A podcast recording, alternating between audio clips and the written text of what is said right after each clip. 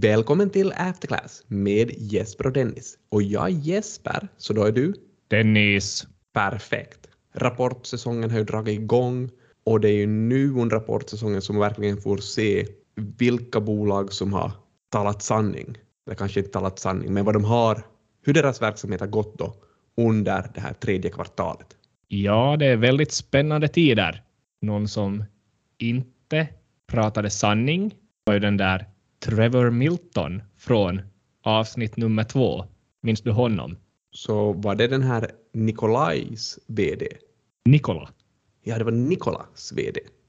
Nikola Corporation i USA. Det var vätgasdrivna lastbilar, eller hur? Så han har nu fått sin dom, eller han har i alla fall blivit dömd för bedrägeri. Och googlar man honom nu så står det former businessman. Så kanske det här var slutet på sagan för mannen med två förnamn.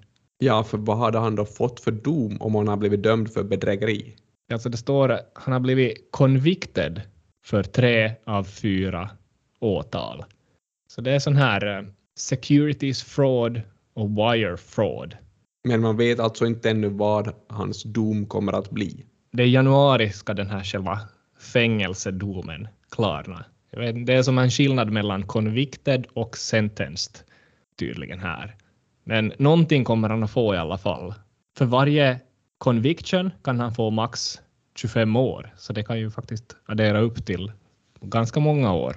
Lite intressant i den här rättegången så sägs det att den här Milton, han var väldigt eh, obsessed with the stock price. Och det fanns någon anekdot att i början, då det här Nikola Corporation började handlas, så hade priset gått ner till 5 dollar och Milton kunde inte tro sina ögon och han trodde att börsen, hela börsen, hade gått sönder. Ja, ganska bra. Så därför började de manipulera vilt med ett och annat då istället. Så det var en man som inte talade sanning. Det känns som du har startat en sån här notisbyrå och den här första notisen var just notisen om Trevor Milton, så kanske du fortsätter med det här. Har du någon annan notis som du vill meddela lyssnarna? Ja, vi kan ta notis nummer två. En sån här app kallad Trade Republic har kommit till Finland. Och det här är då en app för vad då? Ja, det är just sån här lite värdepappershandel. Alla köp eller transaktionskostnader är en euro. Så enligt en reklam så står det att man kan köpa Twitter. Det står alltså Osta Twitter högst upp och så en kostnad på en euro. Så kanske det skulle vara någonting för Elon Musk. Ingen reaktion från Jesper Haga. Du vill ha mer notiser? En euro är ju ganska mycket billigare än det som Elon kommer att betala för Twitter-aktierna. För hans bud ligger på dryga 54 dollar per aktie. Och dollarn är till och med just nu värd mer än euron. Så det här skulle verkligen vara någonting som Elon borde vara intresserad av om man faktiskt kan köpa Twitter för en euro. Som det står då i Trade Republics reklam. Eller var det någonting jag missförstod här? Det är möjligt. Vi lämnar det osagt. Trade Republic, vi ska inte göra mer reklam för det än så här i alla fall. Men vi tackar för sponsorerna. Framtida sponsorerna. Ja, ja, sponsoreringen kanske det heter. Notis nummer tre. Porsche har vi inte blivit sponsorerade av, men eh, de är ju inne på den där Frankfurt-börsen nu och det har väl gått uh, lite upp och ner, men i stor, stora hela upp från det här 82,50 som var den här listningskursen. Vilket man måste säga att är väldigt bra i det börsklimat som vi har haft just nu. Ja, det tyder väl på någon slags sug.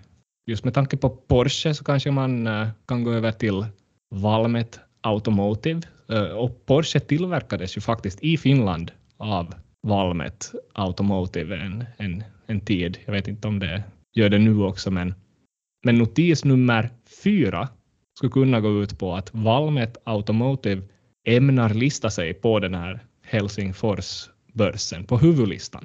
Och vad är skillnaden här då mellan det här Valmet som redan finns börslistat och Valmet Automotive? No, kopplingen är inte egentligen så, så klar numera. Back in the day skapades Valmet Automotive 1968 som ett samarbete mellan just det här Valmet och Saab Scania i Sverige då. Alltså det är Valtion Metallitehtaat och Saab Scania. Du sa att Valmet är en förkortning på det, så var det då Saab en förkortning av? Det sämsta av alla bilar? Brukar man skoja. skoja Ja. tidigare. Men är det Svenska Aeroplan AB? Så det är ju i dagsläget känner många till Saab kanske som de här jaktplanen. Det är ju inga Saab 96 som tillverkas av Saab längre. Men det gjorde ju faktiskt då Valmet Automotive ganska många år med start 1969. Så jag vet inte, den döptes till Saab 96 för att det var start 69 och man kunde inte döpa den 69 till Saab 69. Ja, möjligen är det på så sätt. Det blir för många siffror. För många, men om vi ska ta, ta oss tillbaka till den här listningen så är det ju intressant att den här listningen ska ske trots att det är vi kan, säga, tuffare tider för börslistningar. Och vi pratade ju i somras om att flera bolag har valt att dra tillbaka sina börslistningsplaner. Ja, det är faktiskt den här VDn, han heter Olav Bångvald, tror jag man ska säga. Så han säger att det blir listning här trots dessa utmanande tider. Så jag vet inte, ska vi säga att det här är ett gott tecken? Vi kan säga att vi respekterar bolaget för att de gör det här, för det kan ju i sin tur leda till att de här nya aktieägarna får köpa aktier till ett mer rättvist pris. Så man ser ju hellre att bolag listar sig i ett, vad vi kan kalla, svalare börsklimat än att de listar sig när det är som allra hetast. Visst är det så. Jag såg också att det här valmet, alltså det befintliga valmet som redan finns listat, så det gick upp på den här informationen fast eh, de inte egentligen äger, äger valmet Automotive. Så det är lite märkligt. Ja, så det här skulle vara ett sånt här klassiskt misstag från aktiemarknaden, de i princip blandar ihop olika namn. Men om det inte är Valmet som äger Valmet Automotive, vem äger då Valmet Automotive? Så det är staten har en, en kakbit, sen är det Pontos Group och sen finns det ett eh, Contemporary Amperex Technology Limited företag också som har en 23 procentig kakbit.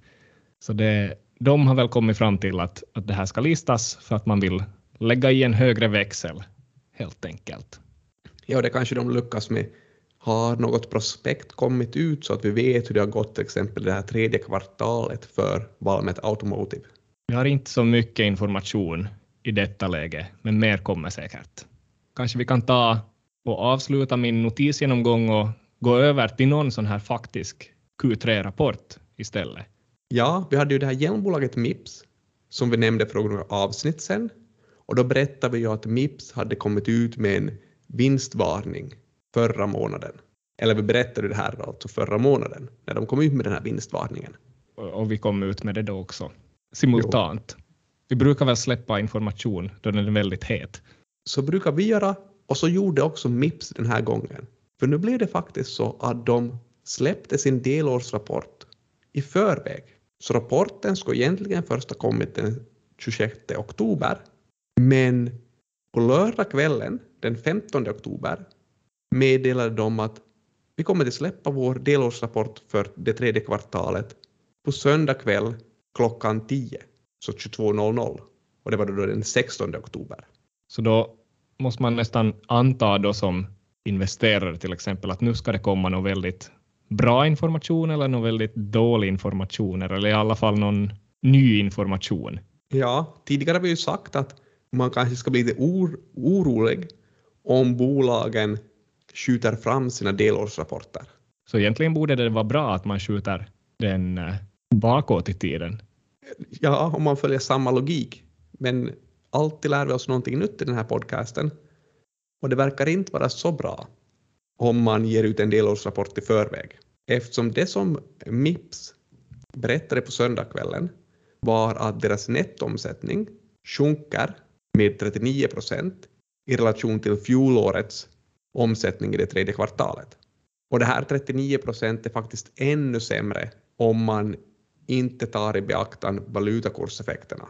För om de inte tas i beaktan så är den organiska tillväxten faktiskt minus 50 procent. Och vad var det riktigt de sa det i den där vinstvarningen? tidigare. Där var det väl inte så mycket siffror. Men nu är alltså siffrorna på plats och de är minus. Ja, alltså de är minus och det här kan närmast jämföras med någon sån här söndagsskräckfilm som förut kom på TV4. Om man vill ge Mips lite så här beröm för att de så snabbt som möjligt släppte den här rapporten. Men man funderar ju samtidigt om de inte kunde ha gett några siffror redan i samband med att de gav den här resultat eller vinstvarningen. För i samband med att Mips vinstvarnade vinstvarnade också Thule. Och Thule sa ju att deras cykelrelaterade försäljning var ner med 60 procent under det tredje kvartalet om man jämför med motsvarande period för fjolåret. Och Mips har ju lite cykelkoppling de också, så kanske man kunde tro att de här två är relaterade. Men minus 60 procent i Thules fall var alltså minus 50 procent i Mips fall då. Så chipsen på söndagskvällen satte man nog i halsen om man var Mips-ägare. Och vips så var också 20 procent av Mips-aktiens värde borta på, på måndagmorgonen. Då fick man nog säkert se chips på, på sina hips också. Men Mips VD läste jag här någon kommentar att han säger bara att ja, det är en ganska svag rapport. Det erkänner han. Men eh, är man ett tillväxtbolag och har ett kvartal utan tillväxt så är det aldrig roligt, säger Max Strandvits. Nej, det är aldrig roligt om man inte har någon tillväxt och det är ännu tråkigare då om man har en negativ tillväxt. För man ska komma ihåg att det här Mips-bolaget var ett bolag som så sent i, i årsskiftet i år hade ett P tal på 100 och med sådana P tal alltså pris genom vinsttal, så är man prissatt till perfektion. Och då räcker det inte med att man levererar ett kvartal utan tillväxt. Men här ska man komma ihåg också att när P-talet var 100 stod aktiekursen i dryga 1200 kronor och nu efter rapporten så står aktien i 300 kronor. Så den har kommit ner en hel del.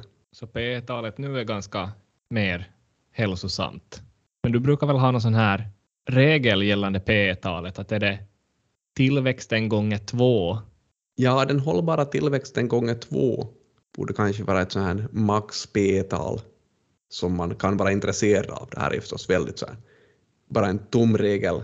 Så man ska ta minus 50 gånger två då, eller? Ja, så minus 100. Ja, kanske inte fungerar så bra i det här fallet just nu. Men det är alltså tecken på en svalare cykelbransch det här då? Ja, och kanske kan man generalisera det här till andra sällanköpsvaror också. Så man funderar ju hur stor kommer försäljningsminskningen att vara för vårt finländska bastubolag? För det känns ju lite som att om man inte köper nya cyklar och nya cykelhjälmar så då är det kanske ännu mindre sannolikhet att man investerar eller köper en ny bastukamin eller bygger om sin bastu. Och där har vi ett finländskt bolag som är inom det, just den branschen. Så då räcker jag upp handen och säger Harvia? Ja, exakt. Och där förväntar vi oss att Harvias försäljning ska minska i kvartal tre. Lite skillnader som man kanske kan lyfta fram är ju att Mips påstår åtminstone att deras försäljningsminskning berodde till stor del på att deras kunder, alltså återförsäljarna, hade fulla varulager. Så återförsäljarna behövde inte köpa in fler cykelhjälmar. Men Harvias situation är ju lite annorlunda eftersom att Harvias återförsäljare kanske inte har lika stora varulager utan Harvias produkter är kanske mer en produkt som man beställer i samband med att man köper den. Så kan det vara och vi kollar faktiskt på min grundkurs på det här Harvias bokslut och deras balansräkning och där noterar vi att till exempel jämfört med situationen 2020 så var situationen gällande omsättningstillgångarna, alltså varulagret, mer än dubbelt så stor år 2021. Att man hade ett lager på cirka 46 miljoner euro 2021 och någonting på 20 miljoner år 2020. Så det tyder ju på en tillväxt i lagret, sitt egna lager alltså. Och den här tillväxten i varulagret har faktiskt fortsatt, för efter första halvåret var Harvias varulager uppe i 55 miljoner. Så inte vet jag, vad kan vi göra med den här informationen? Jag funderar att som privatperson så kan man ju tänka sig att Harvia på något sätt vill bli av med det här varulagret. Och om inte kunderna eller vi privatpersoner är beredda att köpa en bastukamin för fullt pris så kanske vi kan vara beredda att köpa en bastukamin till ett litet rabatterat pris. Givet förstås att man är i behov av en bastukamin. Så det var för oss kunder. Har vi någonting för oss investerare? Rabatterade pris, mindre försäljning. Rabatterat pris, mindre försäljning, sämre lönsamhet. Känns ju inte som framtidsutsikterna ser så jättebra ut. Men det kan ju hända att det redan är beaktat i aktiepriset. För man brukar ju tänka att aktiepriset återspeglar den tillgängliga informationen. Och den här informationen har vi nu gjort tillgänglig för alla våra lyssnare. Och det kommer vi troligen att göra nästa vecka också, då vi fortsätter med nya avslöjanden och insikter i After Class.